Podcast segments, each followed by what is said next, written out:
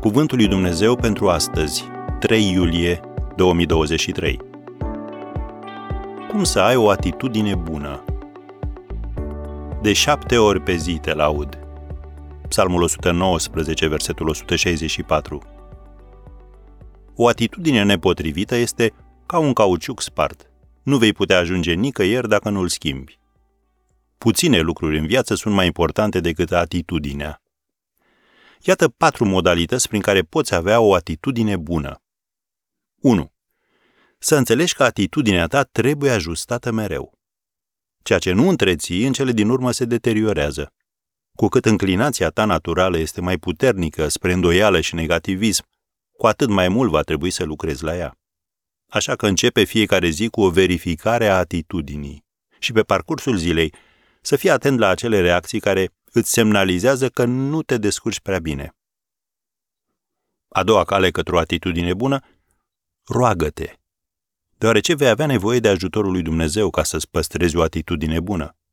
Biblia spune în Psalmul 37 de la versetul 3, Încrede-te în Domnul și fă binele, locuiește în țară și umblă în credincioșie. Domnul să-ți fie desfătarea și El îți va da tot ce îți dorește inima. Încredințează soarta în mâna Domnului, încrede-te în El și El va lucra. Am încheiat citatul. Winston Churchill a spus, atitudinea este un mic detaliu cu un mare impact. Ca să ai o atitudine bună, 3. Caută să faci ce este bine și vei găsi ce să faci.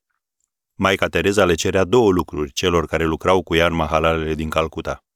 Dorință de muncă și o atitudine bucuroasă.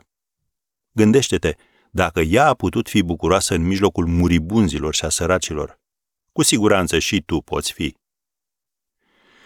Și a patra cale către o atitudine bună, caută oamenii ai credinței și petrece timp cu ei. Unde sunt ei? Îi vei găsi veghind asupra îndoielnicilor, precum vulturii. Dacă ai o zi cumplită, apropie-te și stai pe lângă ei, așa cum fac piloții de curse.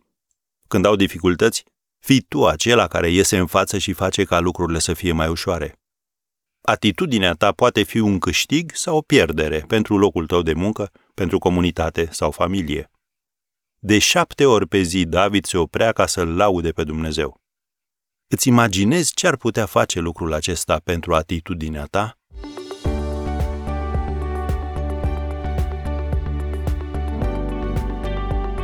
Ați ascultat Cuvântul lui Dumnezeu pentru astăzi, rubrica realizată în colaborare cu Fundația SER România.